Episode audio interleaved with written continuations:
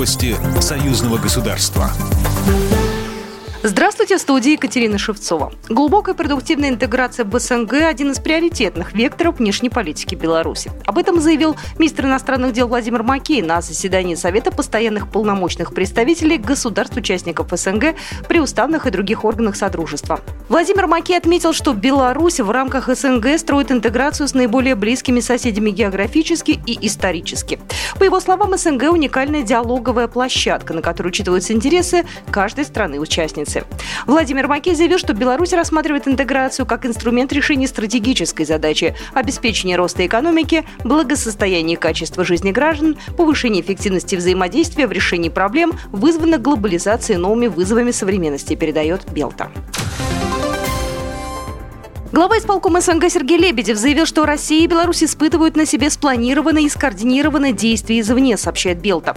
По его словам, перед Беларусью стоит особая задача. Она обусловлена тем давлением, которое оказывается и на саму республику, теперь и на Россию. Недавние акции на территории Российской Федерации говорят о спланированном, скоординированном действии на наши страны, с тем, чтобы дестабилизировать в них обстановку, нанести не только экономический ущерб, на что направлены санкции, но и, скажем, политически дестабилизировать обстановку.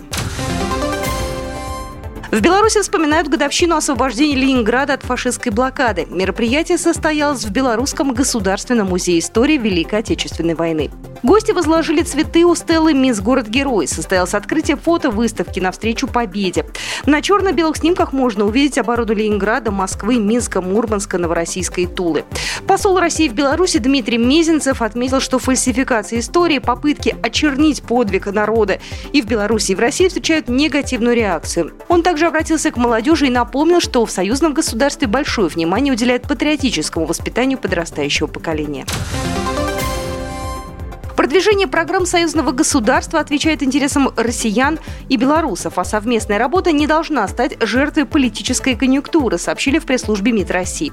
В ведомстве уверены, что против Москвы и Минска развязана информационная война с использованием современных средств и методов манипулирования общественным мнением в целях радикализации протестных выступлений. Что касается выборов белорусского президента, то в МИДе отметили, что в данном вопросе поддерживают не конкретных политиков, а официальный выбор белорусского народа. Программа произведена по заказу телерадиовещательной организации Союзного государства. По вопросу размещения рекламы на телеканале «Белрос» звоните по телефону в России 495 637 6522. В Беларуси плюс 375 44 759 37 76. Новости Союзного государства.